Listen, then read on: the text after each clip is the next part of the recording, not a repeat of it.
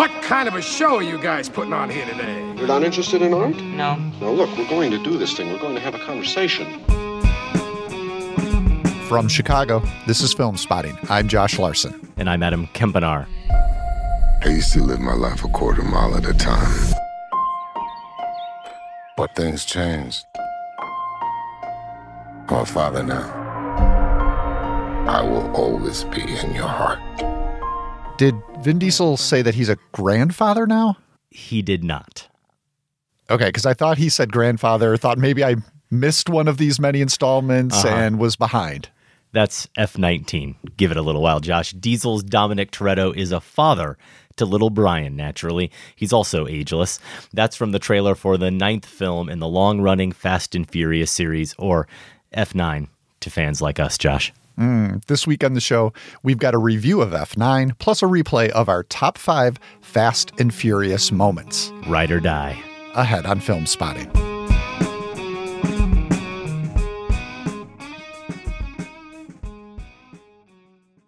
Welcome to Filmspotting. The original Fast and Furious movie came out 20 years ago, Josh. If back in 2001 I'd asked you which movie released that year would spawn eight sequels, what are the chances you would have guessed The Fast and the Furious? I'm not even sure you watched The Fast and the Furious when it came out. Whoa, whoa, whoa, whoa, whoa. Back up. Fan of the original Fast and Furious. I knew that. I just thought maybe you caught up with it. Oh no. No, I was I was on board from the get-go, but to your question, Adam, no, there's no way I would have expected we'd be here today, nor that the series would take the shape it has. The Furious saga is dominating pop culture and it's dominating this show. Later in this episode, we'll revisit the top five that earned us our place in the quarter mile at a time club from 2015.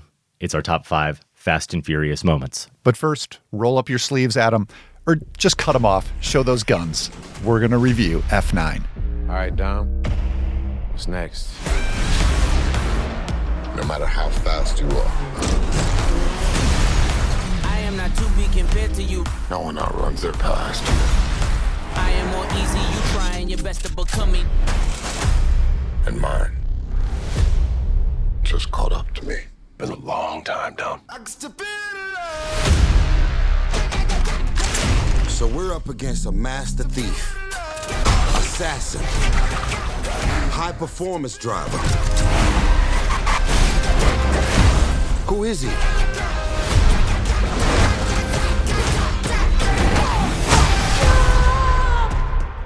Jacob is Dom's brother.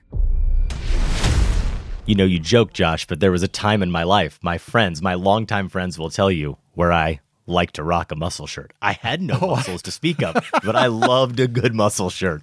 I hope so. I'd be disappointed if you didn't. I I had the ones for playing basketball, you know, where the cut went way down almost to your mm. waist for no apparent reason. Well- yeah, didn't look too good on me either. we got to find pictures. Maybe you find yourself in the same position we were in a few years back. You're forced to confront the fact that this Fast and Furious franchise is indeed a real thing, that it's not going anywhere, that you're going to have to reckon with it. And maybe you're even ready to ride or die with the series, but you need to get caught up on the journey these characters have been on since 2001's The Fast and the Furious.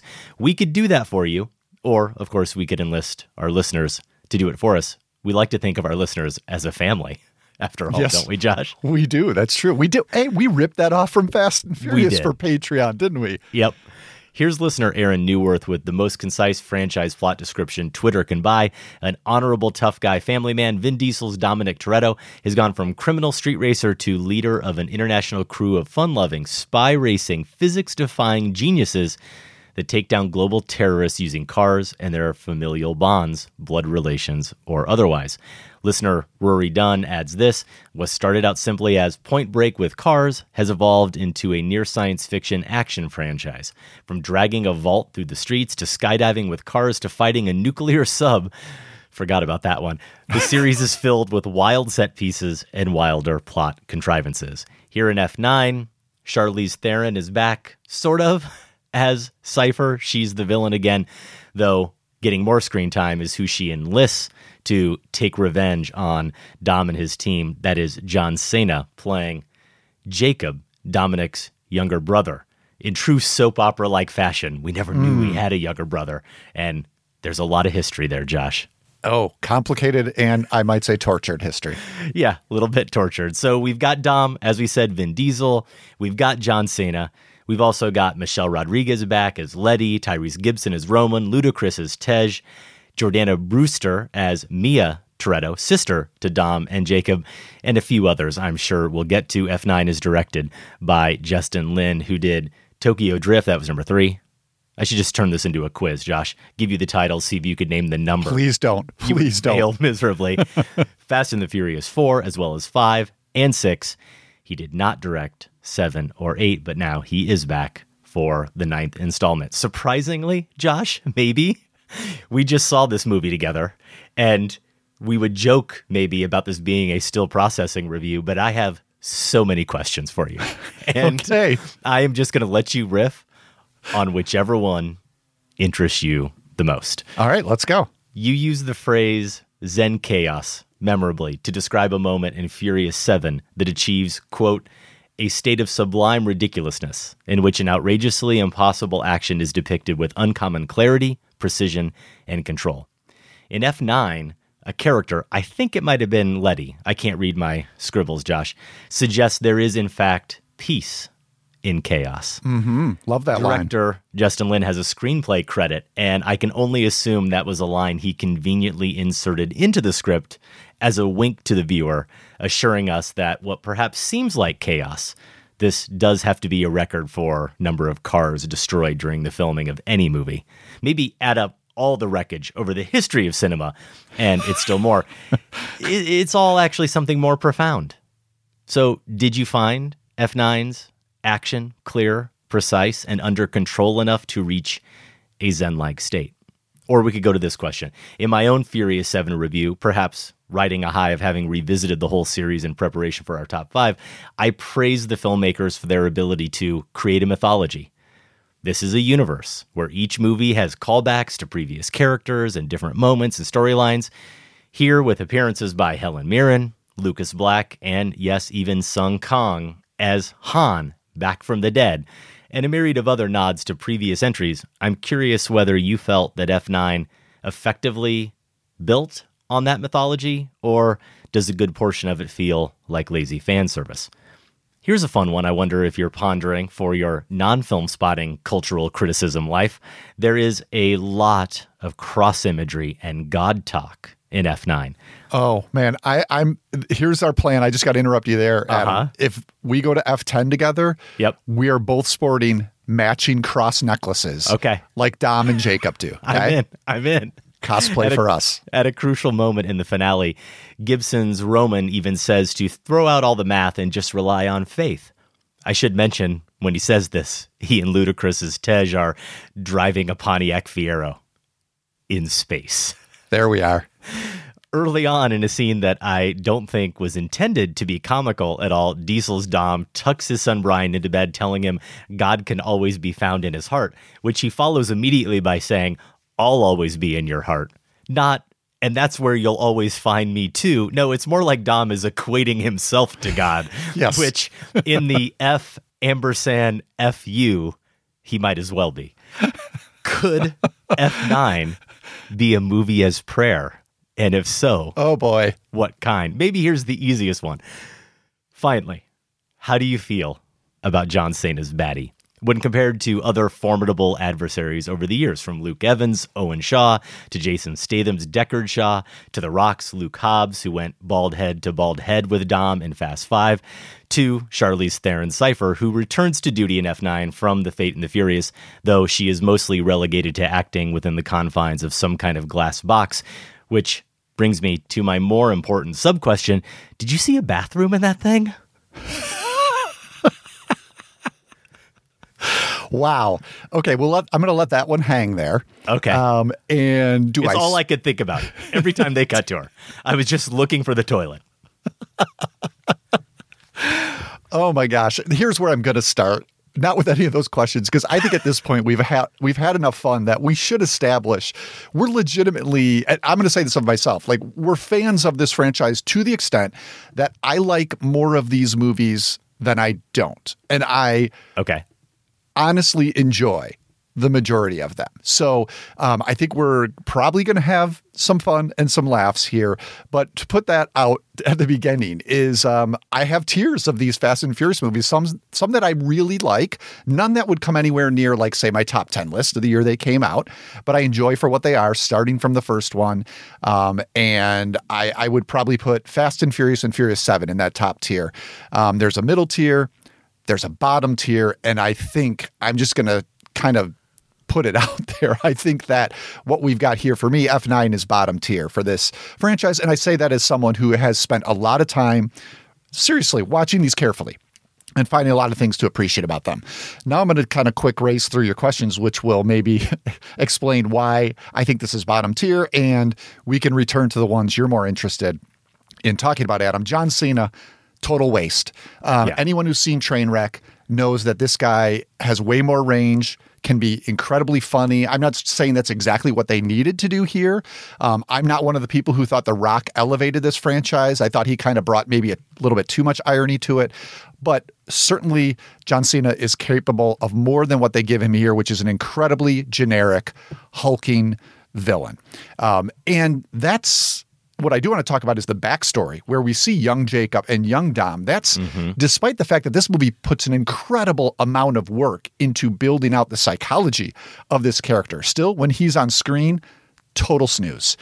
Bringing back Charlize Theron, I, I don't think she's actually in a scene with another actor. This is one of those performances I think they got her in a room for one day. You might be Uh, right.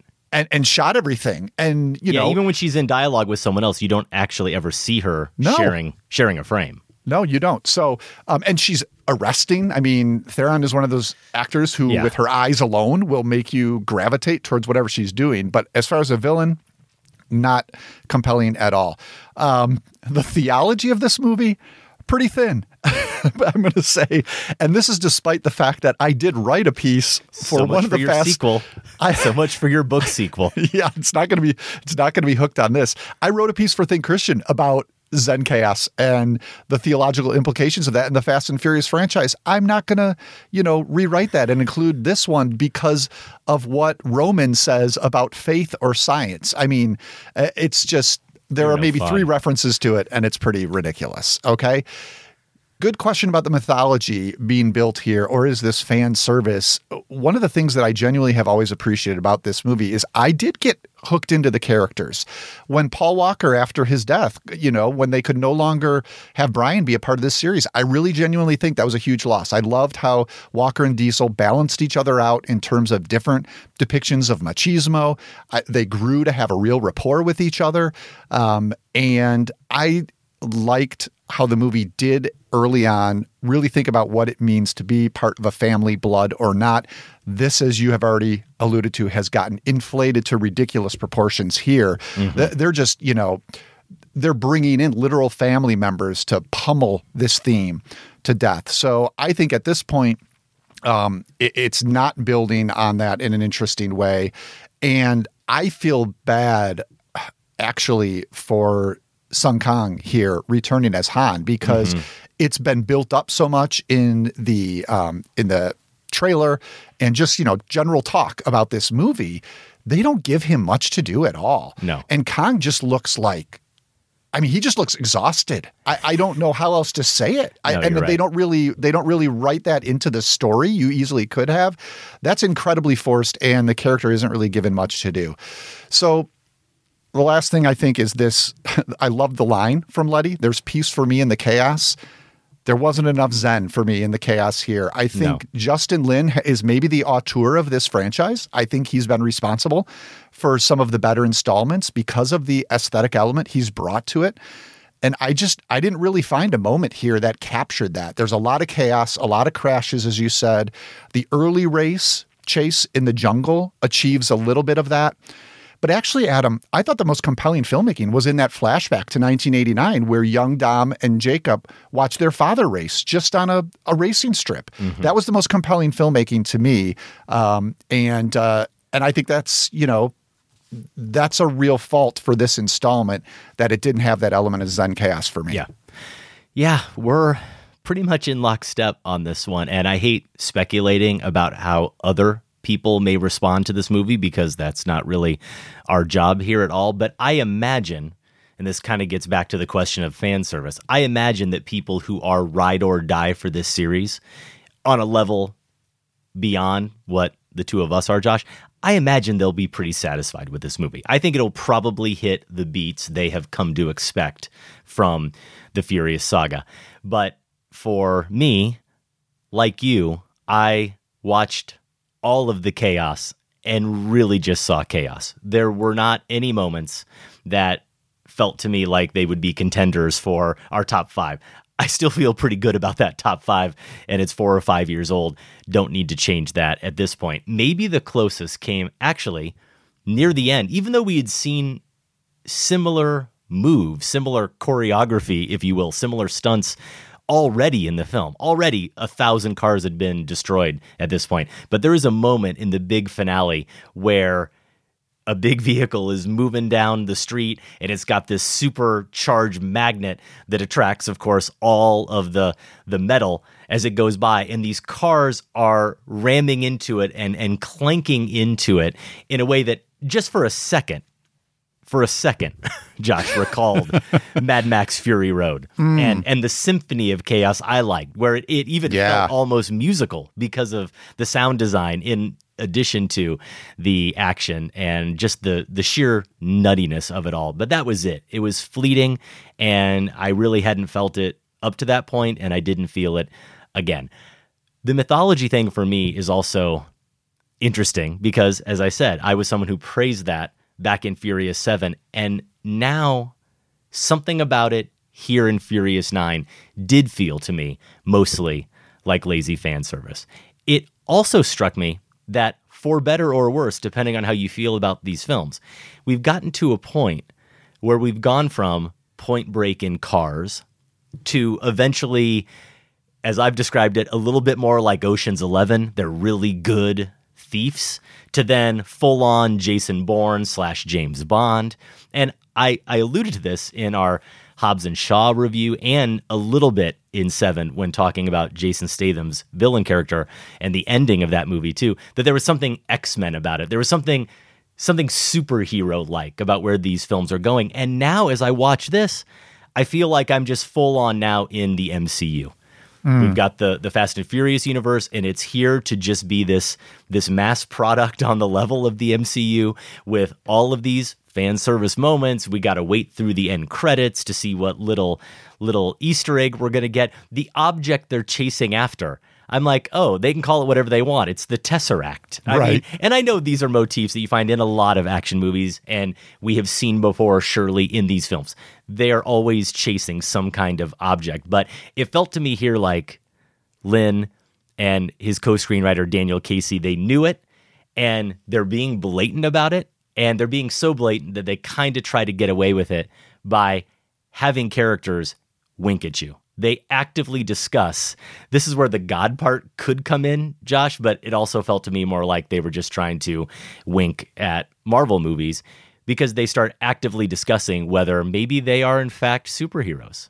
Yeah. Maybe maybe they're invincible. Maybe they're not just normal people who've pulled all these absurd stunts off over the years. They actually are imbued with some kind of supernatural force. And again, that felt to me like a wink, but not necessarily in an overly clever way. And you're right about the performances too. I mean, if anybody is not on board with Vin Diesel in these movies, I don't see how you can't be after seeing him act opposite John Cena. And I haven't seen enough of Cena in other films. I, I too really liked him in Trainwreck, as you know. I haven't seen enough to say that he is someone who, to your point, really does have that range. Maybe he's just better when he's goofing on himself a little bit and he's in a comedic role. And there are plenty of kind of funny moments in this movie, some intentional, some probably unintentional, but they really force him into a role where I think they ask him to do too much. They ask him to brood too much. They ask him to feel too much. And you know what? He can't do it the way Vin Diesel has now figured out how to do over the course of his career and over the course of these nine movies. Watching him on screen and just seeing how much he actually does convey with that stone face that that slightly hardens and it slightly softens and sometimes you get that slight smile, but that feels like real acting to me and and has some some truth and some authenticity behind it certainly in comparison to Cena here who just feels out of his depth. Yeah, and when they stare each other down, uh, Right. you're just you know those are just really rough sequences that seem to go on and on and on, um, and you know I'm I'm a fan of Diesel's performances as as you know self parodic as maybe they're starting to get a little bit when he his words of wisdom that you know are going to come. You've already quoted one line. There are others in this film. Um, but he still has a certain there's a certain genuine feeling behind re, this is what it is. He believes in what he's saying he, he totally believes in it as a character and you think probably as an actor too right? And there's a there's something that is appealing about that authenticity. I think that goes back to my you know slight hesitation when the series started to embrace irony with the arrival of the rock um, dwayne johnson and really going in that direction. It kind of undercut you know yes it could mean that the first film strayed into camp here and there because it was taking itself so seriously um, but it's one of the things that i liked about it. And Cena is not able to do that as Diesel is, where he's just he's just projecting these qualities. But as you said, it's not fair because of how much the movie is asking of him, because of this backstory it is weighed down Yes. his character with, which I think is actually potentially really interesting. Let, let me throw this out there, Adam. You said how you know you think this will hit all the beats for hardcore fans, and I think you're right about that. I think um, you know from from the action sequences to the characters um, to the lines that they're waiting for, it will do that, uh, and and that's what they're buying their tickets for. That's why this movie was made. Here's the movie that could have been made that I would have really had wanted to sit with. I would have loved to have just stayed in 1989 with Vinnie Bennett as young Dom. Really good. So good. Yeah. Here's Debbie. Debbie was at the screening, sat with us, Adam. Here's here's her takeaway. Leans over to me at one point in, in a you know a voice a little breathier than I would have liked, and said, "More young Dom." I mean, Bennett right. is like he, he's he's still and you know big and a quiet presence like Diesel is, but somehow very charismatic. Um, and I wasn't familiar with him before. And you have Finn Cole playing Jacob, the younger Jacob. And I'm not saying the scenes where we get with those two are good because I never quite understood, and I'm not going to spoil it, how what happens between the two of them leads Jacob to become this, you know, world dominating villain that he Yeah. is. That's a little bit of a leap. The movie Well, he never was in quite. his brother's shadow, Josh. What are you talking about? Ex- That- I mean, right. That's not going to do it, that, right? And that leads all of us to go on to become super course. spies who do terrible things. What do you Of mean? course it does. Uh, But this is in defense of Cena too. It's like he can't make that. You can't expect John Cena to make that connection work, right? But I do think what we learn about young Dom, young Jacob, and their relationship with their father, who's a race car driver, I think that's a really interesting story. Mm-hmm. I would have been, you know, give me Dom the early years starring Vinnie Bennett. I'd be the only one in the theater. Well, Debbie clearly would be there with me, but I, I'd be really happy with that. I think that was the filmmaking was rich there. Lin uses a different, you know, film stock. Possibly it has a grainier feel, Yeah. even though it makes me feel incredibly old, old to think about 1989 needing needing different film stock. Um, but I already talked about the gritty car racing sequences in those flashbacks and that charismatic stillness from Bennett. I mean, I think you've got yourself a good movie there in the spirit of the original The Fast and the Furious. It's not the movie they're ever going to make, at least not yet, when they still know if they can get this familiar crew back together, they'll Yeah. make the big money. Okay, so this is this is yet another Fast and Furious presents Young Dom. There you That's go. That's the movie we need. Give it to me. We'll be in line for that. You know they couldn't make that movie, Josh, because then going back to 1989, I think they say the year is, we we couldn't get even in the ridiculous Fast and Furious universe, we couldn't get a Pontiac Fiero in space. now, we got to talk about that, don't we? And that's that's all they want. Do we have to talk about it? I don't know if there's more to say, but you know, watching this one too, I was struck by the fact that one of the hallmarks of this series, especially over the past 4 to 5 films, that notion of family but also ramping up the craziness of the action. I was always kind of impressed with how earnestly absurd it is, and now I realize it's actually more accurate to call it absurdly earnest. Hmm. Right? That's that's what these Yeah. films really are. And the dialogue really does lean into that, especially with all of those aphorisms. And when it isn't spouting those cheesy aphorisms, it's mostly either kind of matter of fact, redundant utterings that that truly don't add anything or they're actually saying things like like I love that they they wrote this into the script and and had people say it multiple times. They actually described the place they're in as Mr. Nobody's secret hideout. Like like this whole thing is being made by and for 12-year-old kids and and maybe it is, you know. And I I've liked through much of this saga Tyrese. And yet here in this film it feels more and more like they're kind of just giving him room to improv, which I'm going to hmm. say isn't isn't necessarily a good thing. And here's the other question. I I filled this so far with questions and that was there for the setup, but it was also my way of getting around the fact that I wasn't sure if I had answers to those questions. I'm going to throw another one out. And yes, I will note the irony of me asking this when we've spent now a good chunk of time criticizing this movie. But are the Fast and Furious movies at this point, and I know this is probably well trodden territory, but I don't think we've talked about it. Are they not so much critic proof? Because who cares? And of course, the reviews aren't really affecting the box office at this point, I imagine. But are they are they critique proof? Because you can't really criticize them for being ridiculous.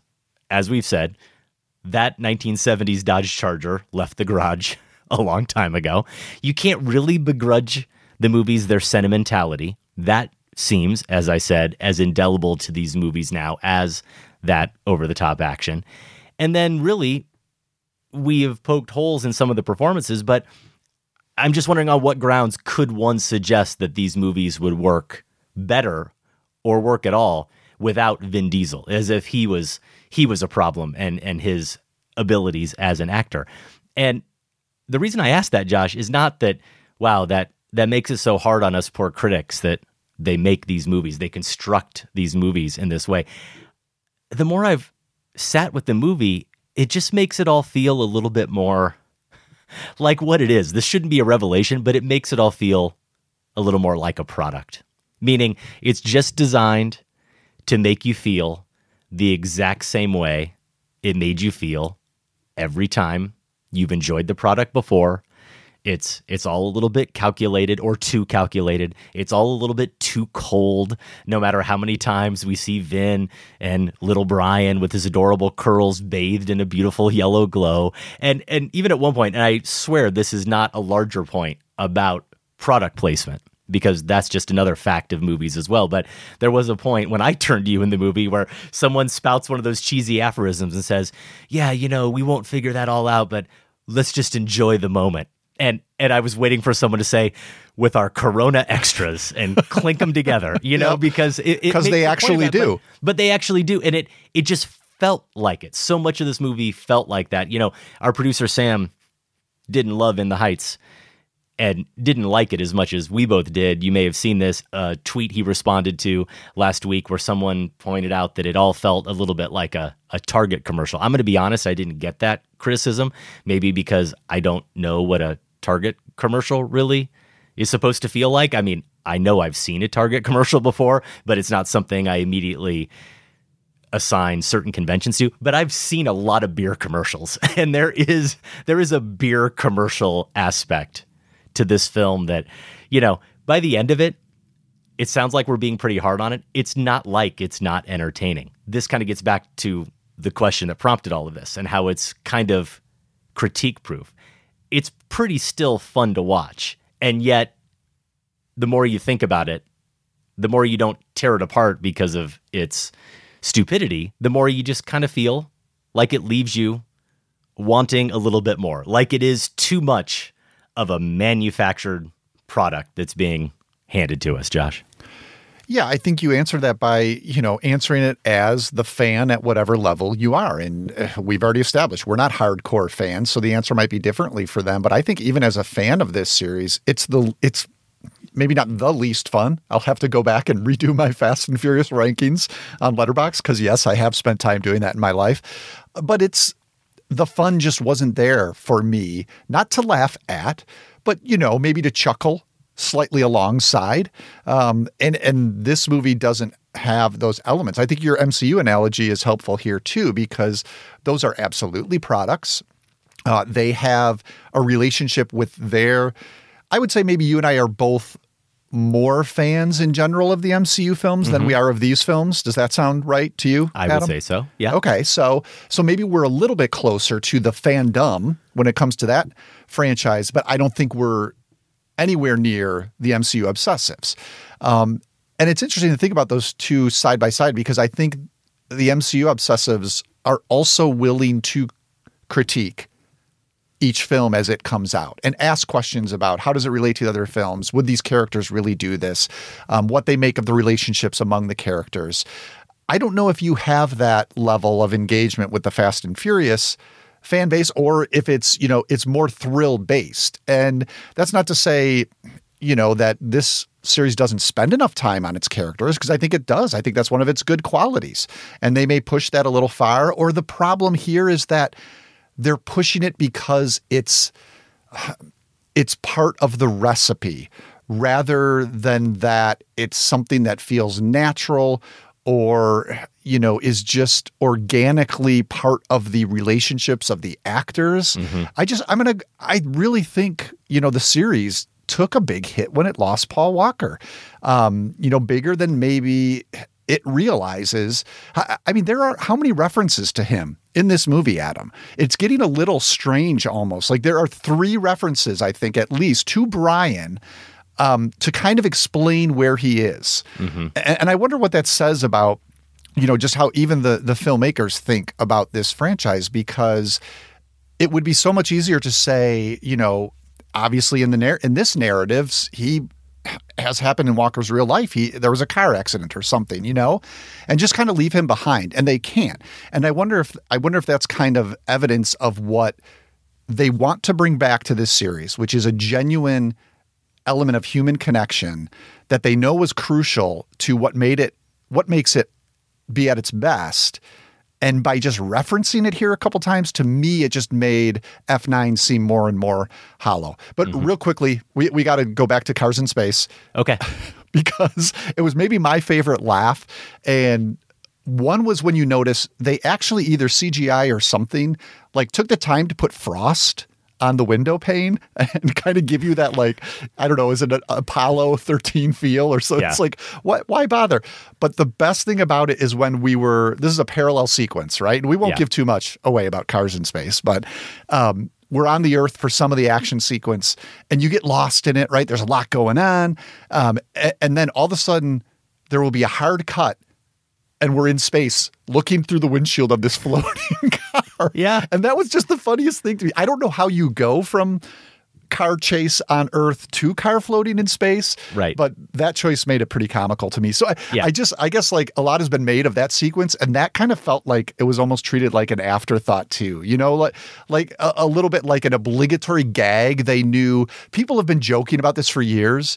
So Oh yeah. What are they gotta going to do next? Put cars got- in space? Totally. And so Yeah. we've got to put a car in space, but they didn't really do it, it's kind of a deflating sequence. Like Yeah, they don't is. Nothing really that cool happens. You're right though that I think it got a laugh out of me each time we cut back to it. Each Whether time. that's what they were going for or not, I'm not sure, but it definitely got a laugh out of me. F9 is currently playing in wide release. If you see it and agree or disagree with our takes, you can email us feedback at filmspotting.net. You can also leave us a voicemail. You just have to do it in your best Dominic Toretto voice 312 264 0744. So no, I'm afraid F9 didn't give me a top 5 Fast and Furious moment either. So my list is still pure. We'll revisit that next and share the results of our car movie poll. Stay with us.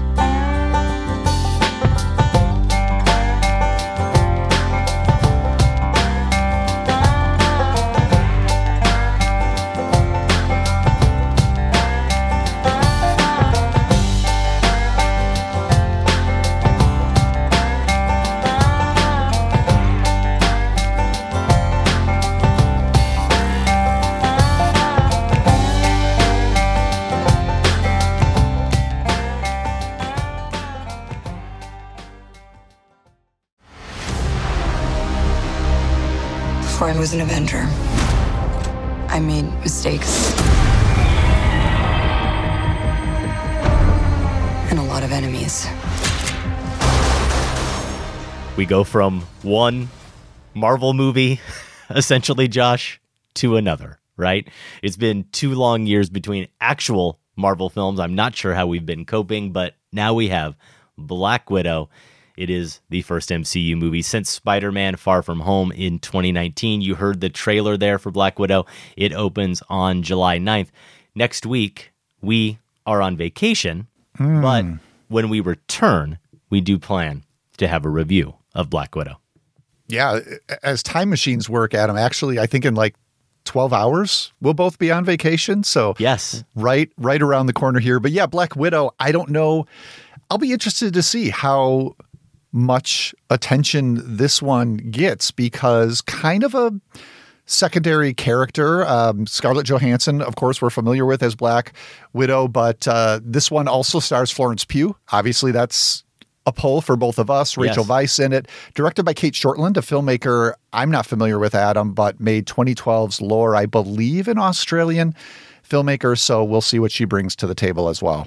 I saw Lore, definitely not the type of film that you think would be a springboard for the MCU, just as you wouldn't maybe when contemplating Chloe Zhao's work. But we're all excited for Eternals and we're excited for Black Widow to see what Cate Shortland does with the material. And yes, I have always enjoyed Scarlett Johansson's performance as that character, and I have missed Florence Pugh in my movie life since Little Women in that year where I felt like she had three or four movies come out and she was very good in all of those. So we will talk about Black Widow and then we're also planning right now to talk about a movie that came up in our summer movie preview. One of my top 5 movie questions of the summer was about Steven Soderbergh's new film which is called No Sudden Move, returning to crime movies, which he's done at multiple points in his career, also returning to crime and Detroit, which of course he did in Out of Sight. No Sudden Move stars Don Cheadle,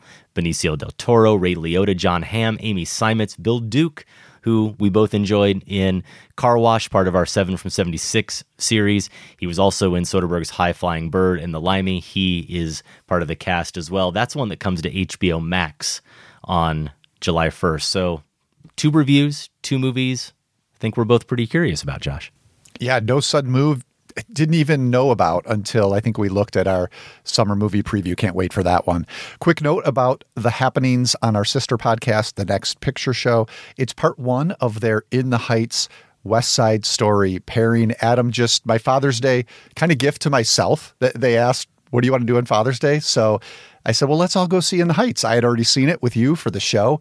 So we did that. And I got to say, I think I liked it maybe to Sam's chagrin a little bit more, even this second time around. Give it to him. well, I just I think maybe it has to do with one of the complaints I had. There was just so much going on the first time; it was a little overwhelming. Um, but but this time I liked it, though. I did see it with my older daughter, who I was telling you earlier, you know, has listened to the Broadway soundtrack, and afterwards it was a lot of. Even though she liked it, point by point comparison of what they had changed down to the notes that they took out of certain songs, Right. and how that bothered her. So I can't wait to hear what the next picture show folks have to say about In the Heights and, of course, classic West Side Story.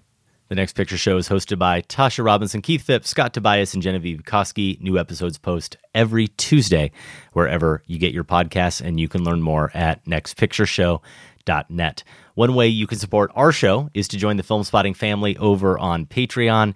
You get ad free episodes, you get monthly bonus episodes, and that means if you're a regular listener who is not going to get a new podcast next week when we're off, you still could get a new show if you were a family member because it's going to be bonus episode time and you'll hear us wrestle with our 1970s coming of age blind spotting review of Nicolas Roeg's Walkabout.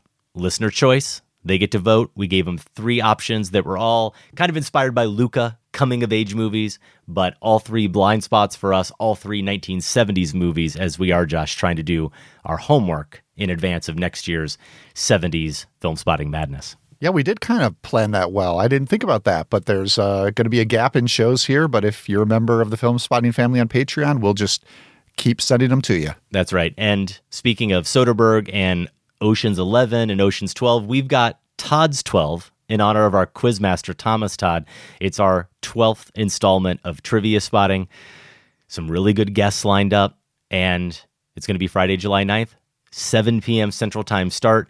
All of the player tickets already sold out, but if you're a family member and you want to be a spectator, which basically gives you all the same opportunities as a player, you just don't get to compete.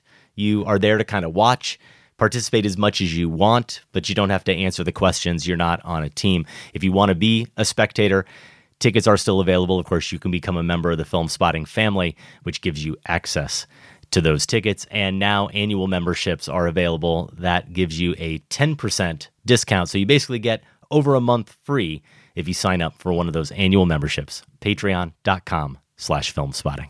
Question for you, Adam. Based on my recent performances, is it possible I can move over to become a spectator? Yeah, I think I think you could probably, Josh. I'm still going to be a player though. I have had back to back second place finishes. So Oh, you I'm think ready. you're on a roll, huh? I'm on a roll. Now, it wasn't because of me, mind you. So I hope I get a good draw this time as I have the last two times. But, you know, it's all random, Josh. We'll see how it goes. There's a hundred thousand streets in this city. You don't need to know the route. You give me a time and a place, I give you a five minute window. Anything happens in that five minutes and I'm yours. No matter what. Anything happens a minute either side of that and you're on your own. Do you understand? If Ryan Gosling's five minute offer still stands, we might just have enough for a drive sequel. It's time for some poll results. A couple weeks back, looking ahead to our review of F9, we asked you what ensemble car movie, so far without a sequel, should reunite the original cast for a sequel. Complicating things a little bit, the fact that not all the characters in the movies we gave for options actually survived the movie, technicality. So, reuniting the original cast for a sequel might require some creativity. Yes, you could employ a dream sequence, a flashback, or whatever you choose. With that all in mind, Josh, the options we gave were Edgar Wright's Baby Driver, Tony Scott's Days of Thunder, Quentin Tarantino's Death Proof, Drive, 2000's Gone in 60 Seconds, The Wachowski Sisters Speed Racer, Talladega Nights, The Ballad of Ricky Bobby. I don't know why we didn't say Adam McKay's Talladega Nights, The Ballad of Ricky Bobby. Didn't he direct that? He Or- did. I, I don't know if he likes to be known that way as much Maybe. anymore, but he's very serious now. Or if you didn't like any of those options, you could go with other and write in a candidate. Josh, how did it come out? So 4% voted other. Perhaps in the feedback, we'll hear about some of those choices. Days of Thunder here, second to last place, 8%. Gone in 60 Seconds with 9%. I'm disappointed in that. Who doesn't want to see Cage and Jolie back together again? Tarantino's Death Proof received 11% of the vote. Speed Racer got 12%. Talladega Nights, 16%. Baby Driver, 17%. So pretty tight here. But the winner is Drive with 22% of the vote. And I know we mentioned this on a previous show, but that low showing for Days of Thunder, despite that cast including Tom Cruise, Nicole Kidman, Robert Duvall, John C. Reilly, Michael Rooker, who also makes an appearance in F9, Yes. Cary Elwes, Margo Martindale, we can we can push to the side Randy Quaid. But that's a pretty pretty good ensemble there in Days of Thunder. I'm surprised maybe Josh didn't do a little better, but then again, we don't have many we don't have many 80s kids in our audience. I don't think. And that movie technically was a 90 movie, but you know, just right there on the verge. It feels 80s. And I don't know why you have to come for Randy Quaid like that. I mean, that was a little rude, Adam. Well, I mean, have you followed him as a person in the world over the past couple of years? I don't know why I would do that. So, okay. no. Well, you know what? Remain Don't. in your ignorant state, Josh. Okay. Do not do not Google it. Okay, that's my advice to you. Josh Youngerman wrote in, funny story. Timothy Olyphant, who stole scenes in Gone in 60 Seconds, was the studio's first choice to play Dom Toretto in The Fast and the Furious. No. Imagine Olyphant in that role for a second. Let's I can't. Let's just let's take a second. No, can't do it. it's not it's not working for me. I, I I don't think Fast and Furious would be where it is today if not for Vin Diesel. And I say know. that as a Timothy Olyphant fan, super fan. I mean, as long as I'm I'm outing Debbie for her screen crushes, have I ever told you the comment she made about the Mandalorian? I, I, you didn't watch the Mandalorian, so you may not No. even be aware that Timothy Olyphant was in that. But he basically shows up first of all with like a Boba Fett style Mandalorian helmet. You don't really know it's him. She says, "Oh, I know who that is." I said, "What?" I said, "Why? The voice? No, the hips." Wow. I mean, she's watching Wow. closely, Adam, very closely. So closely. All right, we heard from Michelle Foy as well. She's in Ottawa, Ontario. My favorite movie of the bunch is Drive, but dudes, that movie ended perfectly. Why would you want to ruin it with a sequel, prequel, reheat, reboot, etc.?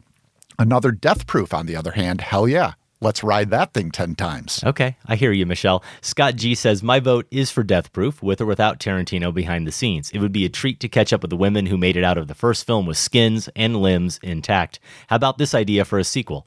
Aspiring actress turned director Lee, Mary Elizabeth Winstead, stunt driver turned stunt coordinator Kim, Tracie Thoms, stunt woman extraordinaire turned action star Zoe Bell, and of course, Abernathy, Rosario Dawson, who left behind her makeup slash hairstylist career after writing a best selling book about their encounter with the infamous stuntman Mike.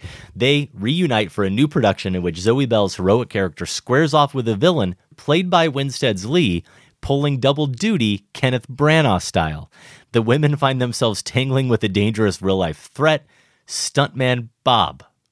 Mad as hell about the loss of his brother. Now, now it sounds like Death Proof meets a Fast and Furious movie. Brothers abound. Yes, yes. Man, Scott's got the whole treatment there. I love it. Here's Jeremy Webner Berman. I want 90 minutes of Ansel Elgort and Lily James listening to music in a car with a five minute break when they stop to get gas and snacks. That's the movie I want. Okay. Andy Bucati in KC. If I remember correctly, Talladega Nights won the Oscar. For what? Best movie ever made. That got me, Andy. Well done. And if that's not enough to warrant a sequel, reuniting the best cast of the bunch, Will Ferrell, John C. Reilly, Sacha Baron Cohen, and Amy Adams, should be. Oh, I, I like living in your world, Andy. Here's Ben Hayworth. My vote is a no brainer Speed Racer. What the Wachowskis did in terms of revolutionizing digital cinema to create a nonstop visual feast has still yet to be recaptured. The amount of care and love that went into that film is unmistakable, and what results is a wholesome collection of beautiful noise and color. That would be a welcome reprieve in an era where blockbusters are only getting more gray and dull and, quote, realistic. Not to mention a brilliant score by Michael Giacchino and some of the best non-linear editing in movie history. Let's bring spectacle and joy back to the multiplex. Man, the love for Speed Racer that exists now, Yeah. 10 years, 13 years after its release, it it remains a mystery to me. Now, in fairness, I haven't watched it since that time, but I'm mystified. Yeah, I got I really want to do a revisit to get on board as other people are. I noticed Ben doesn't say much about the cast though, which was kind of our question. I was that Emile Hirsch, right? Yeah. Yep. And then there's a monkey, or is it Randy Randy Quaid? It Am might I- be. Okay, one of the Okay. two. Timothy Stevens says, I'm going with Gone in 60 Seconds. It was dumb. It was bad, but it was the right kind of dumb bad that you can build a sequel off of and a strong enough cast that you might actually be able to do something better in the sequel. Okay. Dan Fleming in Comox, British Columbia. I propose a Gone in 60 Seconds crossover with The Fast and the Furious. Dom and his team bring in Cage, Jolie, and Ribisi as the B team to hustle cars for their next heist.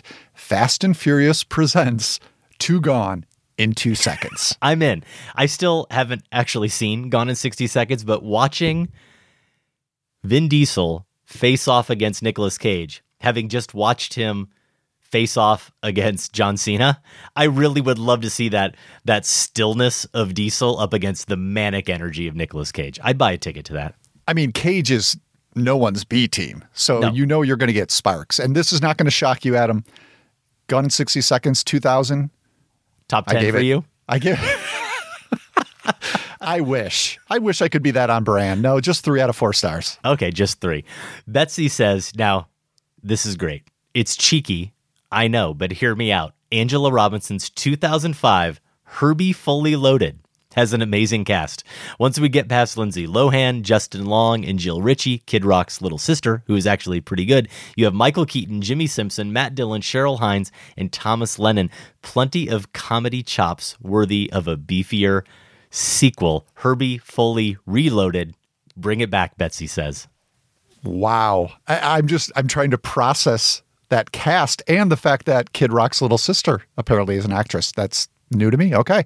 Jake Skubish here. Okay, fine. It's technically a bus movie, but it's definitely speed. We ignore the sequel. Bring back Keanu, crank up the miles per hour, and do it all again. Okay, so Jake going off on his own there, going rogue. Sam would, of course, not allow that because we did get a sequel. But, you know, Jake saying, let's pretend it didn't exist. That's fine. There are no rules here to Filmspotting poll questions. Dan Henry closes us out. He says, It's a mad, mad, mad, mad world.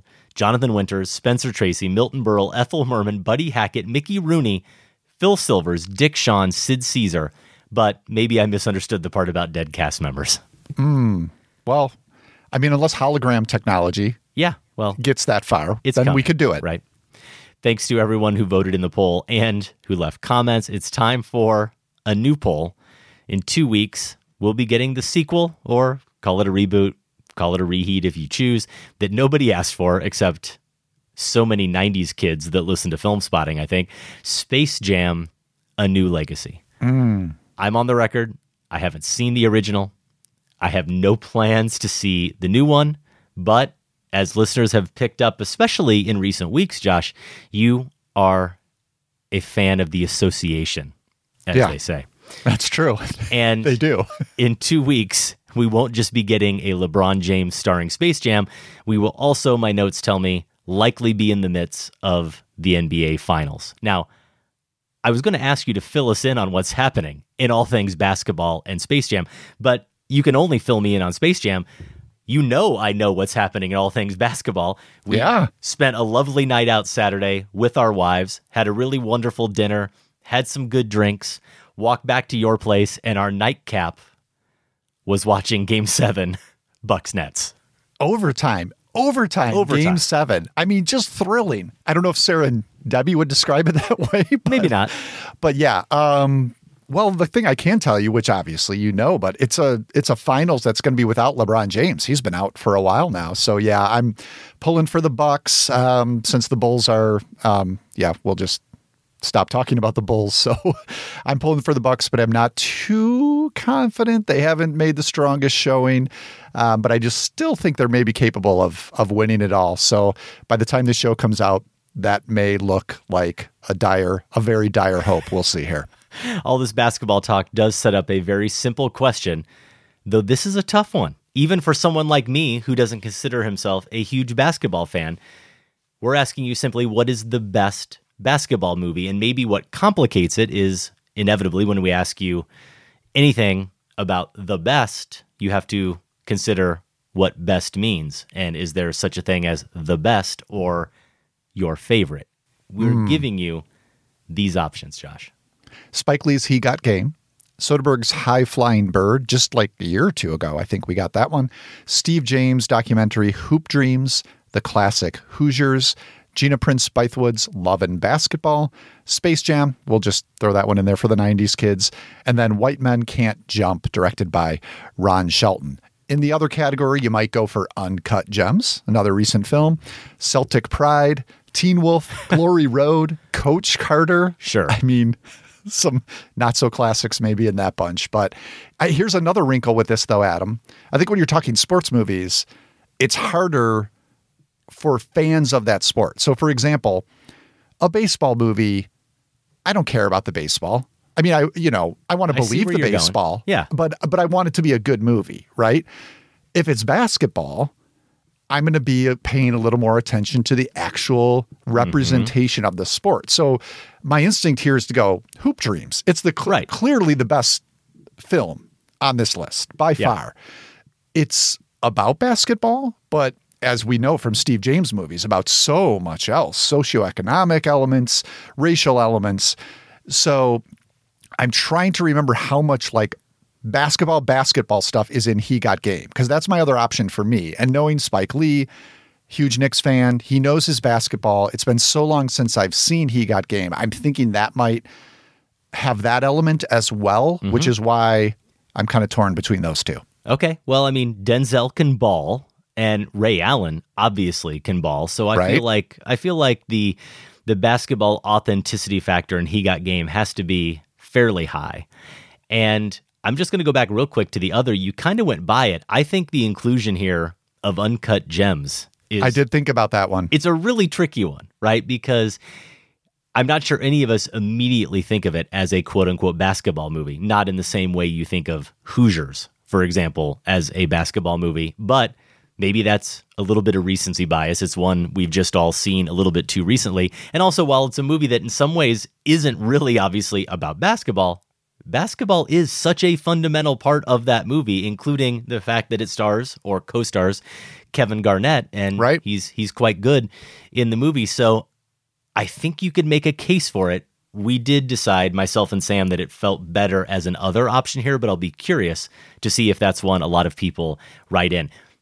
Your instincts are the same as mine in terms of it being a debate between Spike Lee's He Got Game, a movie I love, and Steve James' Hoop Dreams, a movie I also love. But I'm going to be honest and say that, especially when you factor in the favorite Don't say part it. of this, Don't say it.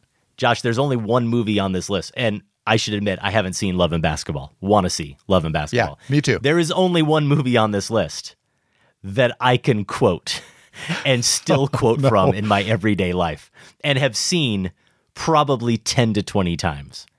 And that's Ron Shelton's White Men Can't Jump. Oh, thank you. I thought you were going to go Hoosiers. No, I mean I think Hoosiers is fine. Don't Yeah, get me wrong. it is. In fact, It I is. think I think Gene Hackman's pretty great in it. Of course, yeah, really going out on a limb there. But no, I I really I have a soft spot in my Harvard White Men Can't Jump. My college roommates and I used to watch it all the time. It was just one of our go-to movies. But here's here's where I am going to kick it out. Not just because I'm kind of setting aside the favorite part. I'm going to go back to what you said about the basketball. And although Woody Harrelson's pretty darn good in it, Wesley Snipes is a terrible basketball player. And even I can see that. And for someone who's supposed to be this amazing street hustler, Yeah. it, it suffers because Mhm. of Wesley Snipes. So, because of the basketball factor, I'm going to kick out White Men Can't Jump. It's between Spike and Steve. I'm going to go Hoop Dreams. Yeah, you can't go wrong. Conventional choice, probably a little boring, but I think Hoop Dreams is the answer. One of the all-time great docs, so can't go wrong there. You can vote now in that poll and leave a comment at filmspotting.net. From basketball to street racing, it's time for our top five fast and furious moments. A little background back in early 2015, Furious 7 showed up as one of the big early releases on the movie calendar. We were just coming off, Josh, prestige Oscar season. We had an appetite for something a little less heady. We talked ourselves into plowing through the Fast and Furious franchise in time for the April release of Furious 7. So we'd both seen a few of the movies. We had not seen all previous six installments. We did that homework, even, I'm pretty sure, rewatching the ones we had seen in prep for Furious 7. And we did this top five, our top five Fast and Furious moments. Before we get into that, how was that six years ago?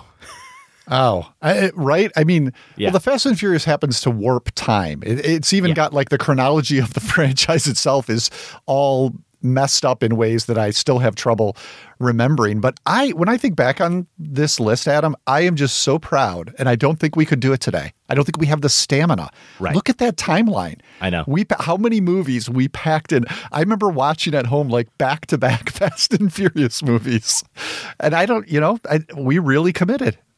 We should be proud of that. Yeah, I am proud. And we're going to keep milking this. Every time a new Fast and Furious movie comes out, we'll probably just replay this, especially if they're not going to give us any better moments to consider, which it does seem like they didn't do for us with F9. But let's focus on the positive, Josh. Let's focus on the moments we love from the saga. Here are our top five Fast and Furious moments. Enjoy. I hear Rio's nice this time of year. Cops are getting all good. Then I guess we're doing our job.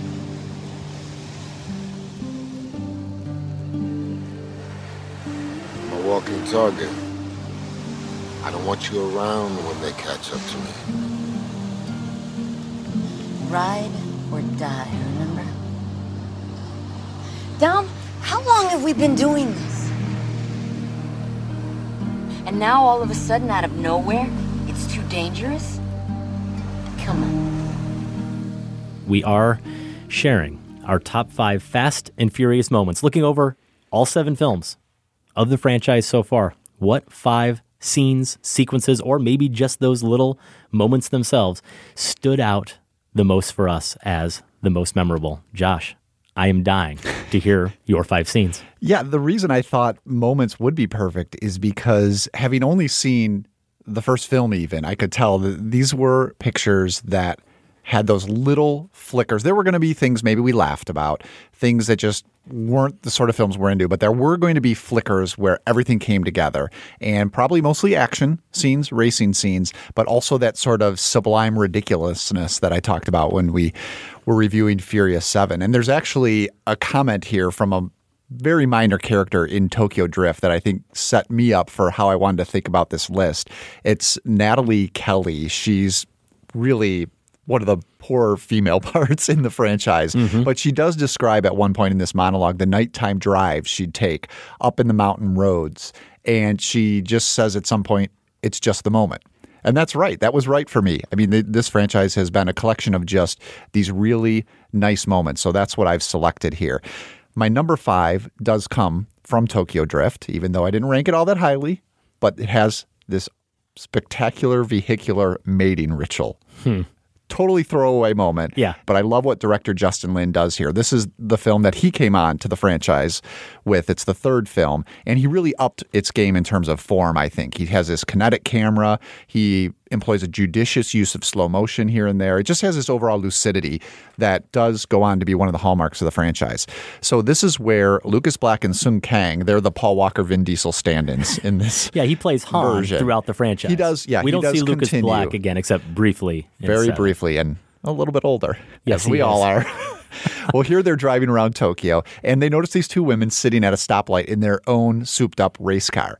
So the men's car proceeds to squeal in this circle and it just continues. Like, I don't know how many circles they do around the women's car, number of turns until the women smile and hold out this sheet of paper with their phone numbers. The guys, they straighten their car out, race by in a blur, and just grab the paper as they pass. And meanwhile, Lin's camera is a part of this as well because it gets this overhead shot where it too is spinning in a circle. So it's silly, it's sublime, and it's it's sort of the franchise's version of a meet cute. This is how you Yeah. meet cute in the Fast and Furious world. It is, and it does tie back to something Lucas Black's character asks earlier about, well, what do you race for then if it's not for other cars? And he gives you the answer there, Han does, with that mating ritual. My number five, Josh, comes from your favorite installment in the series Fast and Furious. Which is the fourth, if you need a little bit of help distinguishing them. And I liked that ride or die dialogue we came in with here with Rodriguez and with Vin Diesel because it isn't all about, we talked about this a lot with Furious 7, those big bombastic action moments. It is sometimes about, believe it or not, the dialogue and the interplay between characters and the emotion. And there is a dialogue scene between Brian and Mia Toretto, Jordana Brewster, who of course is the sister of Vin Diesel's Dom. And they had a relationship going back to one. She felt betrayed. They finally come together in a sequence here in four where they come together and get to finally kind of confront each other about their past and maybe their future. And I like this scene a lot. I'm calling it the lying to yourself scene. I like it for two reasons, and I picked it for two reasons. One is it was for me the first profound bit of dialogue in the series that didn't strike me as totally cornball. I actually think that there are a couple really good dialogue scenes delivered really well by Sung Kang, who plays Han in Tokyo Drift, but I watched Tokyo Drift at the very end. I thought I'd already seen it, and so I wasn't necessarily going to revisit it, but after seeing Seven, I wanted to go back and finally see it. I'm glad I did because it turns out I'd never seen the whole film. But he has a couple good lines, but through the first film and certainly the second film, none of the scenes where anybody ever tried to be serious or heavy about anything worked for me. Not even in your beloved Fast and Furious 1, Oh, we'll get Sorry. to that in my next pick. Oh, oh gosh. I had a feeling we would. But in this scene, both actors are performing with conviction, just earnest enough, not overselling it at all. And this conflict is the other key theme of the franchise for me beyond family. What do you stand for? Who are the good guys? Who are the bad guys? Part of what makes Dom so compelling as a hero is that he doesn't worry about those labels. He's established his own code. He lives his life. He has his own sense of right and wrong. Brian has no idea. And that's partly why he's drawn so much to Dom's character and his clarity. Mia nails him on it in this scene. I lied to you. I lied to Dom. I lied to everybody. That's what I do best. That's why the feds recruited me. Maybe you're lying to yourself. Maybe you're not the good guy pretending to be a bad guy. Maybe you're the bad guy pretending to be the good guy. You ever think about that? Every day. It's not a coincidence that this whole series, then, for me, really takes off once Brian figures out the answer to Mia's challenge, which happens at the end of this movie. Which is exactly where we'll get to later in my list. Yeah, see, for me, my number four is going to be one of those moments that you probably did bristle at. It's the "I live my life a quarter mile at a time" scene in the Fast and the So Furious. hokey. I'm sorry, but you don't you don't get to apologize for the corniness later in the series when it's right there from the start. And it's the same essence, and I feel like it's being delivered with the same sincerity on the part of the two actors. And I appreciate that there isn't any sort of ironic level going on here. Sure, they grow into their parts a little bit better as the series goes on. That is inevitable, Paul Walker especially. But this scene here, when I first saw the movie, I sat up and thought, okay, this is a movie that maybe is being thought of by the studio and marketers as something for 14 year old boys. But you know what? The people involved are taking it seriously, and that's coming through on the screen. So I do unironically appreciate this bro bonding that goes on, especially right here. This does take place in Dom's garage. It's the first time we get a sense of who he might be beyond this suspicious street racer. We're not sure if he's a criminal, how much of a criminal he is. We get a little bit behind that layer here. That's my dad. He's coming up in the pro stock car circuit. Last race of the season. Ah, a guy named Kenny Linder came up from inside in the final turn clipped his bumper and put him into the wall at 120. Um, I watched my dad burn to death. I talked about before in our review how it's, you know, this isn't my language that they're talking, but they're unmistakably sincere. There's no posturing, I guess is what I'm trying to say. I don't sense any posturing here. It's just a scene where Dom shows Brian his garage and opens up a little bit about his past. I live my life a quarter mile at a time. Nothing else matters, not the mortgage, not the store, not my team and all their bullshit. For those 10 seconds or less, I'm free. I think that it speaks to also that being in the moment ethos that drives the best action scenes. There's a purity there, and it's a little bit a earlier version of what I talked about introducing my list, the just the moment comment that Nathalie Kelley makes in Tokyo Drift. Here, Dom talks about being in the moment, and uh, I just like how that echoes something that will carry through even the action scenes. Yeah, it really is where one kind of goes off the rails for me, unfortunately. And it's not irony so much as what you said in terms of growing into their characters. They really do grow into their characters They and do. they really do grow into their performances. They both, Diesel and Walker, get so much better as this series goes on. And it's not the lack of sincerity, it's too much sincerity. It's the over earnestness that I didn't feel in that Brian and Mia scene that I had at number five. And I felt, Josh, that it was so forced in there to give this character Oh no, they're depth. they're comfortable. They're so comfortable there. They're comfortable there, but the way it's forced into the script is what stuck out like a sore thumb to me. And I do think ultimately the ethos he verbalizes there doesn't even hold up over the course of the series that much. So it felt like a he little bit a of line. Yeah, pseudo when I macho was blather watching it again, he has a line there about uh, you know. It, Nothing doesn't even care about his family, Yeah.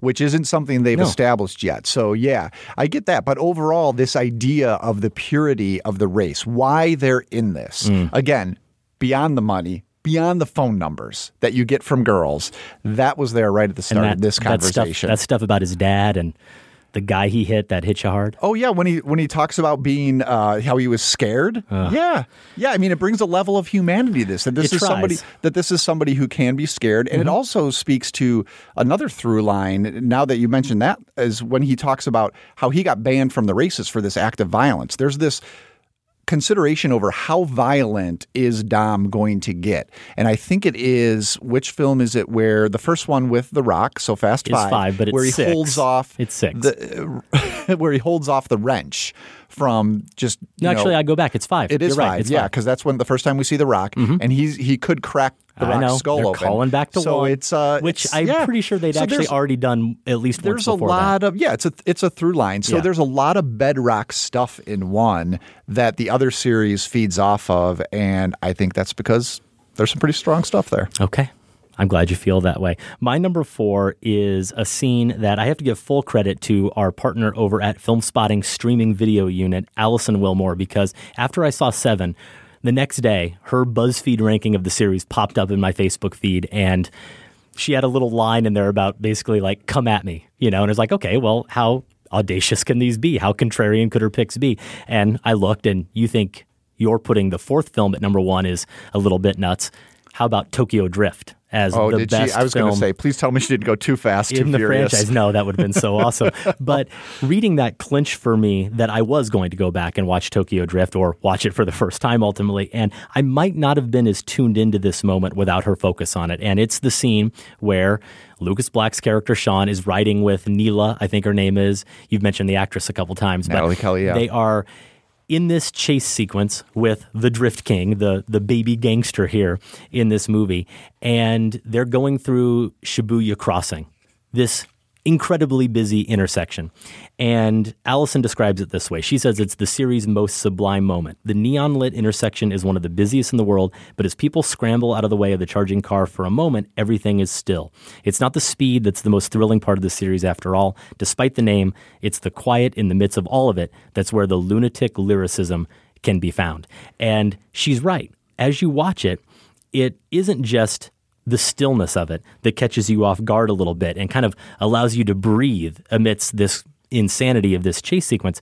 It's the visuals themselves. You mentioned how Justin Lin kind of pushed things forward a little bit, and I agree with that to an extent because I think it's the only frame you could take out of any Fast and Furious movie and actually compare it to a Kiarostami movie because it feels just like the scene we love so much, Josh, in Like Someone in Love, one of mm-hmm. his recent films. The reflection of those lights on the windshield as they're sort of frozen in time for a moment. Again, as Alison says, in a series that's all about speed, speed, speed, to have that one moment where everything just calms and then we get right back to the chase, it is sublime and it's my number four.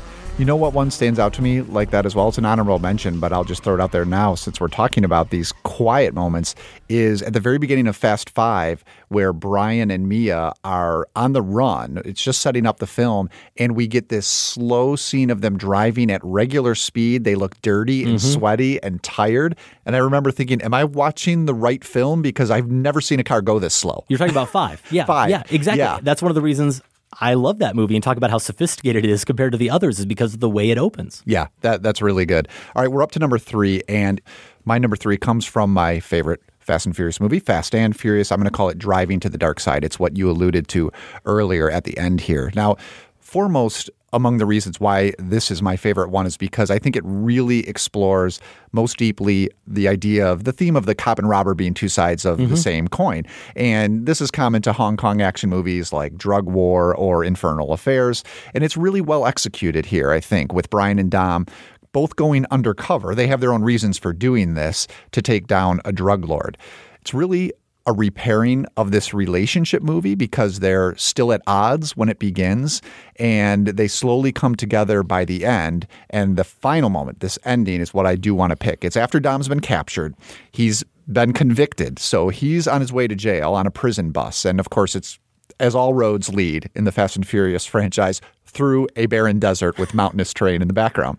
So they're driving along, and suddenly this team of cars zooms up from behind, which we know mean to rescue him. And who's driving the lead car? It's Brian, which means he's made a clean break here from the law, Mhm. and he's now officially committing to Dom's team.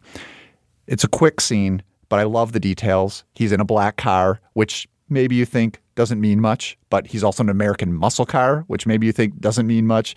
But we know he usually prefers bright imports, right? That's Brian's style, but not here. Also, Dom sitting in the prison bus. I love how he knows what's going on. Yeah. How?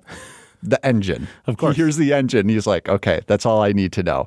And this leads to what I think is a great cliffhanger ending Mm-hmm. where we don't see what happens until the next film, as Yeah. you talked about. I just I just love how they at this point they had the confidence and the commercial clout to be able to do that in a way that really does pay off. Well, going back to my number five pick, there's something always a little bit thrilling about watching someone finally figure out who they are, even if they're going to the dark side, as it turns out, or what many might perceive, society might perceive as the dark side. At least he's finally embraced his true calling, which up to this point he hasn't been able to do. Before we get to my number three, we did put out a feeler on Facebook and Twitter for some voicemails. We asked our listeners to weigh in with their favorite Fast and Furious moment. We got this from Josh Youngerman. He is in Bushwick, New York. um, scene where Letty saves uh, Dom in Furious Seven, and then the scene where Dom saves Letty in Furious Six.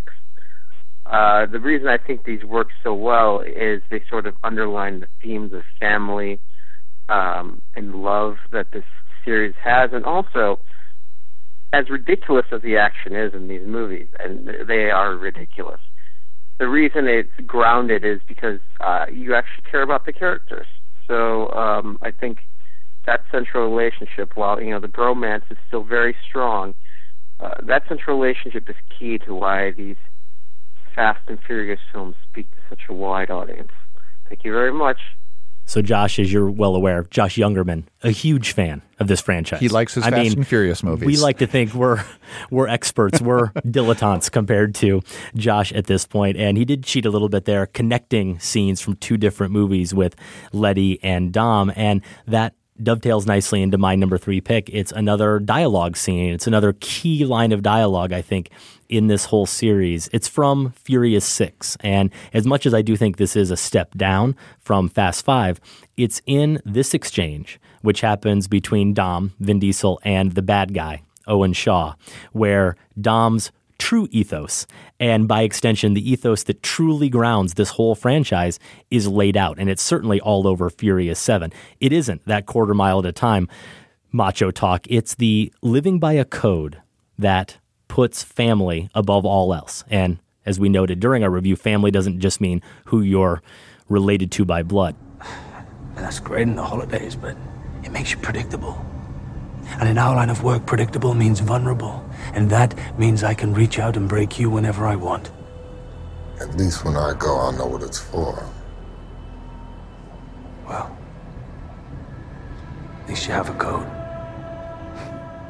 Dom's great line there, at least when I go, I'll know what it was for. Pardon me, Josh, for trying to make this all a little bit deeper than it may truly be. But what more can any of us ask for when we go, really? Yes, family and that type of love and that type of connection is messy. It does make you vulnerable, but it's more meaningful and it's more satisfying than something like what drives the other guy, which is precision.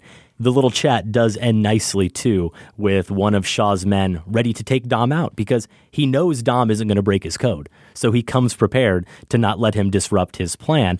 But of course, Dom has some backup of his own, as we see in The Rock, and we get this nice little showdown between these two rivals. This whole conversation is something that could almost be taken out and plopped into a classic Western on the streets of some frontier town between these two gunslingers. And I really like that scene, but I really like what it's ultimately about and how it connects to the whole series or the whole franchise more than anything. Yeah, I did like that precision ethos that the Luke Evans character had. That's why I think he's one of the better villains. Is he's not just this drug. Yeah, at least he has a code. He he has this vague goal. That's for sure. The James Bond villain goal. But but I do like how you see that in even the cars that his team has. This Mhm. sense of precision. So uh, he's he's definitely a plus in that film. My number two is coming from the conventional favorite, Fast Five, and it's the cliff jump. This is at the end of the Bravura opening set piece.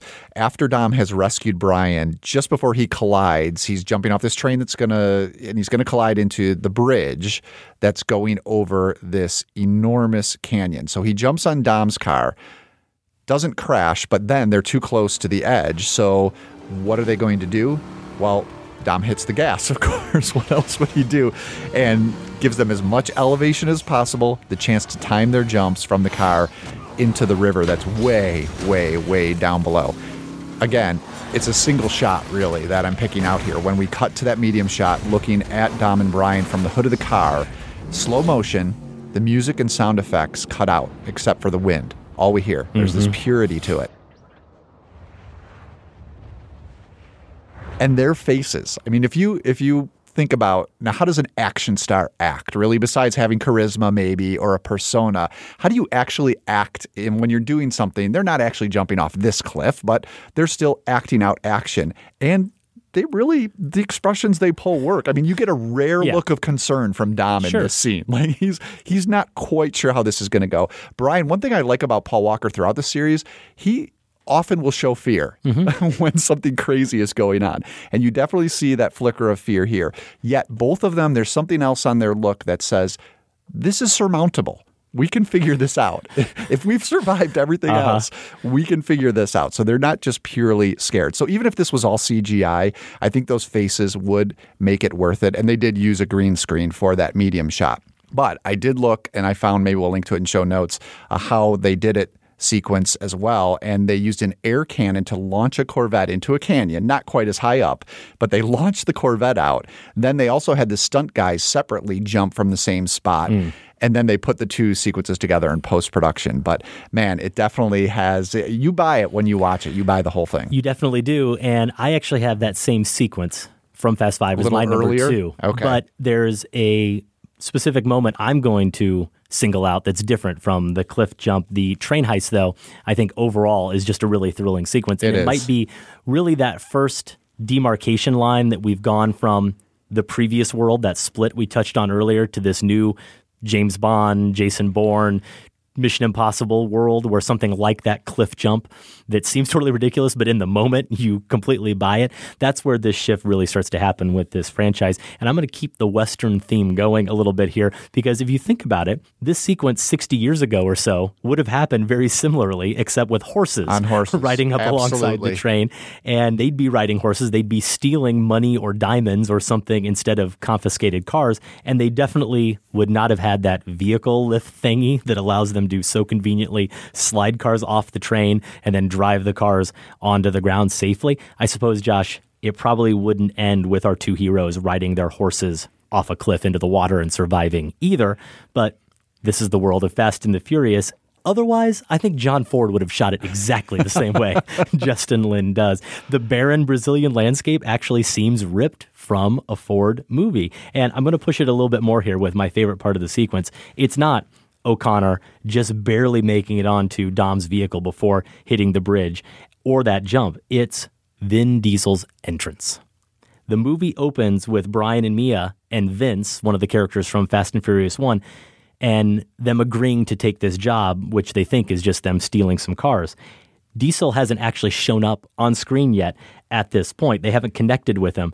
And that lift vehicle thing pulls up alongside the train. We don't really know who's driving it or who's on it. And they start to cut the metal. And because I'm not a gear guy or any kind of tool guy, I can't tell you what that thing is. That is But- called a uh, metal cutter. Metal cutter. Thank you, Josh. I knew I had you around for good reason. They cut this big open gap enough to fit a car in in this moving train. And Lin then cuts to inside, where of course it's dark because they're inside the train. But as that metal side of the train falls off, the light comes in, and who walks in?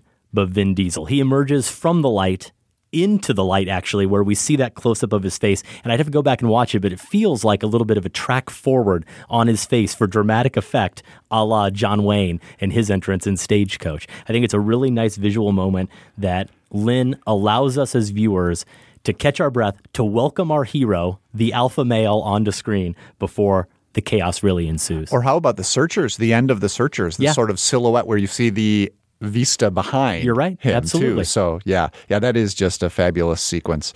All right, my number one is racing across the train tracks from yes, Adam, your favorite, The Fast and the Furious, the ending of the first film. Really? Yeah. Oh, I I love this scene. Old school. It's it's the ultimate Fast and Furious moment for me because it's a thrilling stunt that also defines so much about the characters. Uh, these are the final moments. This is after Brian has tried to convince Dom to turn himself in. They end up having this argument, and it gets more complicated than this. Some bad guys show up, but basically at the end, they're left together. and they're going to settle this with an impromptu street race, as so often happens. They end up communicating everything from this point on through their actions. And it gets extra complicated once the race begins because a train starts approaching at the crossing that's lying ahead. So everything is heightened here once the train shows up. Is that going to convince Dom that he should give up and turn himself in? Like, this is, you know what? You've had a good run, pull over. If not, how far is Brian going to go to catch him? Is the next question. Is he going to risk crossing the tracks himself? So it's a test for both of them in so many ways. And then we get that sublime shot just after they've crossed and escaped. They've burst through the gates, and the train just fills the screen behind them. You've got the two cars and the train racing behind them. Uh, the capper is that they smile at each other in relief and also the thrill they've just experienced. It, it sort of defines this character camaraderie and the conflict that's really going to go on to define for me the heart of the series until they do get to be on the same team. Once that tension leaves, some of the attractiveness to me for the series leaves a little bit too. But here, it's there. It's setting so much up. Um, I don't know if any, I couldn't find anything about how they shot this sequence, if any CGI was used here, or if they actually somehow timed that with the train. But it again, it is entirely convincing and my favorite Fast and Furious moment. It's a great moment. I liked it better when it was surfing in Point Break, but You it's a good Point moment. Break. Jeez. I do it just to annoy you. Don't My- ever try to copy Point Break. It can't be done better. Well, we're going to see someone try it as it's being remade, so I'm sure I'm going to loathe that film. Yes. My number one, after all this attempts at pontificating about connections to westerns and the ethos of the franchise and these serious moments, I got nothing more. It comes down to flying cars. As listener Jarrett Green said it on Facebook, in Fast 7, when they drive dang cars out of a dang plane. Really? Yes. Come on, just in terms of cars. pure, just the craft of you- that whole sequence. But you've criticized the CGI in other scenes. That's got I to didn't be notice a lot of CGI, Well, don't you yeah, think? but but it's not about CGI. It's about when you notice the CGI and it feels fake. And I do actually remember you brought up in Furious Seven during our review the A Team and how they dropped a tank out of Yeah. a plane. I've seen that Oh, sequence sure, actually. yeah. You know, flipping through channels. it's like done that. much better here. It's horrible. I mean, granted, it's a tank and you don't care about any of the characters and it's not all these different cars and whatever, but everything about how this is crafted versus just the mass chaos of that Yeah. and the bad kind of chaos, not the Zen kind that you appreciate and that I appreciate as well. There's none of that craft in something like the A Team. Owen Shaw would appreciate the precision of everything about this sequence. And I just think the whole sequence works. It's that flip you talked about. It's the last second escape Paul Walker has. But it was just feeling that bit of vertigo, watching these cars on that big IMAX screen and then watching them somehow perfectly land exactly, well, except for one of them, land precisely where they're supposed to land and then see them carry out their plan. There was something beautiful about it. You know what? I'll give you this. That's finally where Tyrese won me over. It Mm-hmm. took it took six films. When his bravado just degenerated into abject fear. Yeah, I kind of liked him there. That felt authentic. That's my number one. Flying cars in Furious 7. And those are our top five fast and furious moments. We have another voicemail, Josh, I wanted to get to a longtime listener, Christopher Redman. Hey, Adam and Josh. It's Christopher Redman here from DearCastingCrew.com. I want to thank you guys for giving a little love to Fast and the Furious. Uh, this most recent film is certainly worth discussing, if for no other reason than I defy you to find a franchise that has gotten so much better and successful with each new film. I mean, Furious 7 actually made more money in its first day than Tokyo Drift did altogether. And I only jumped on the bandwagon with Fast 5, where that train sequence single handedly elevated the series, in my opinion, to must see status for all action fans. But my favorite moment is actually the post credit clip from Fast and Furious 6. Now, without giving anything away, they kill off a major and beloved character after the movie was done.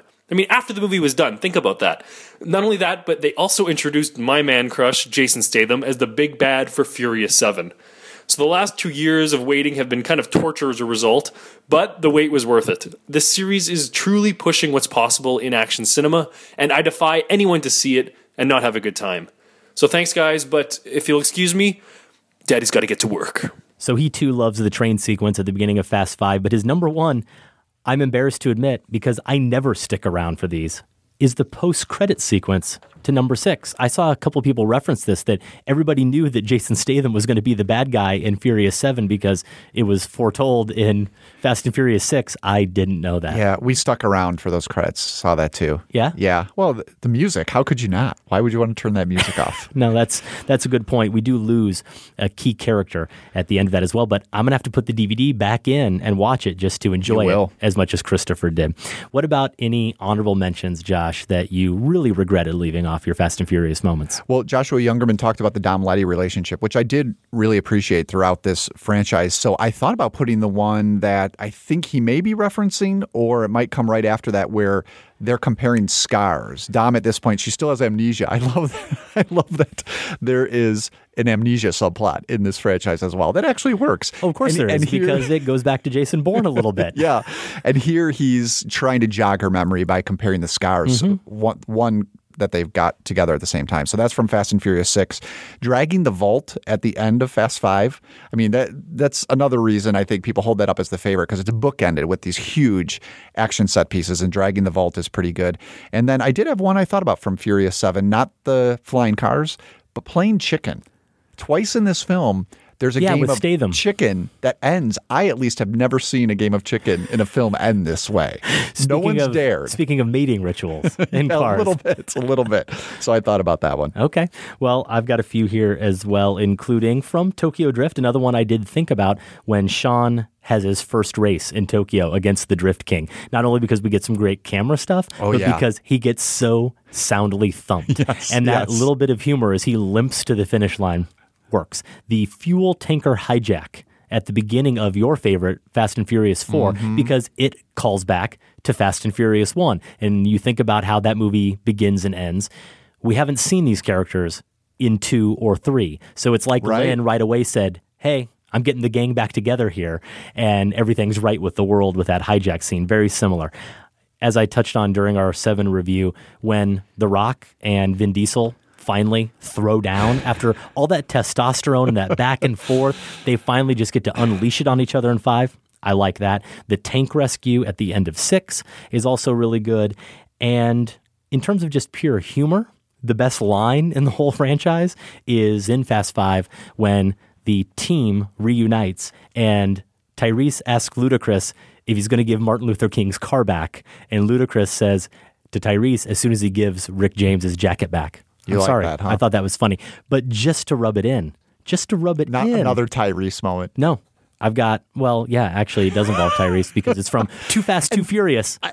The oh. Warehouse Scramble.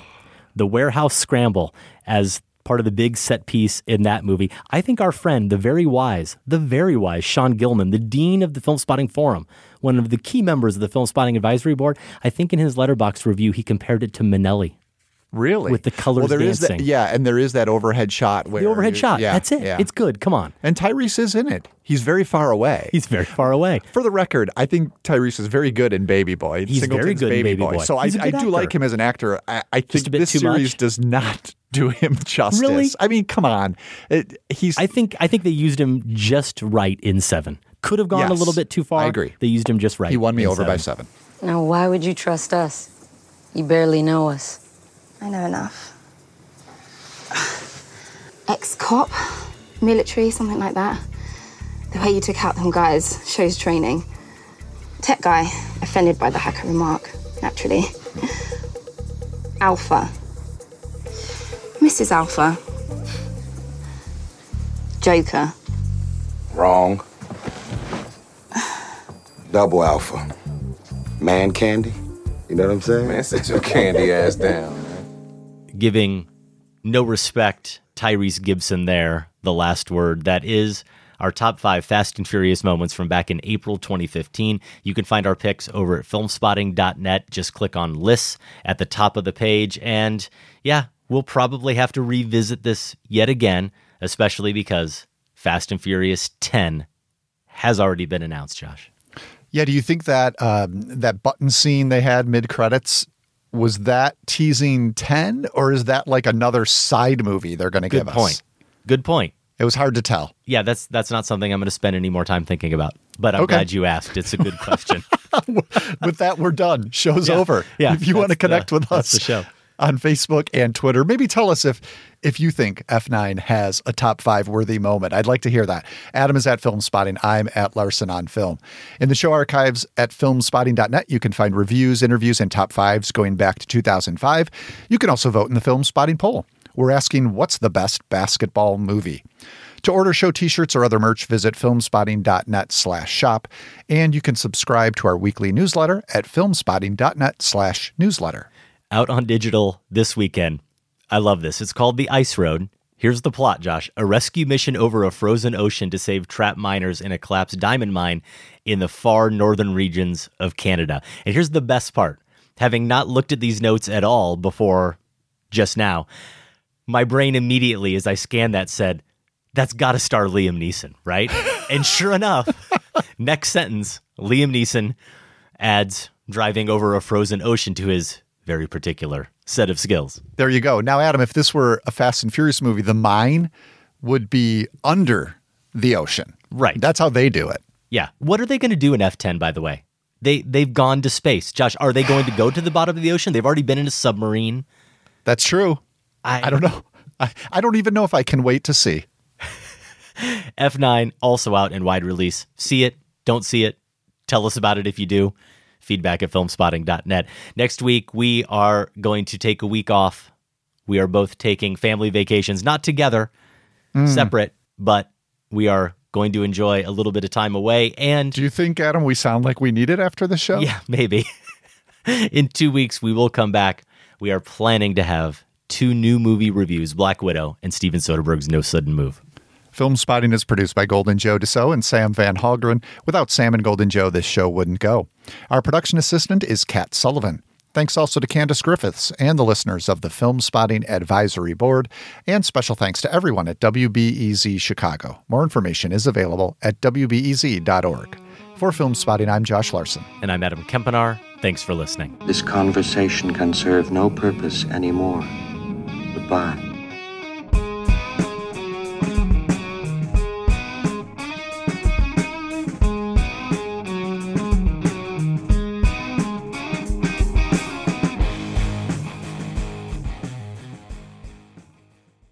Filmspotting is listener supported. Join the Filmspotting family at filmspottingfamily.com and get access to ad free episodes, monthly bonus shows, our weekly newsletter, and for the first time, all in one place, the entire Filmspotting archive going back to 2005. That's at filmspottingfamily.com.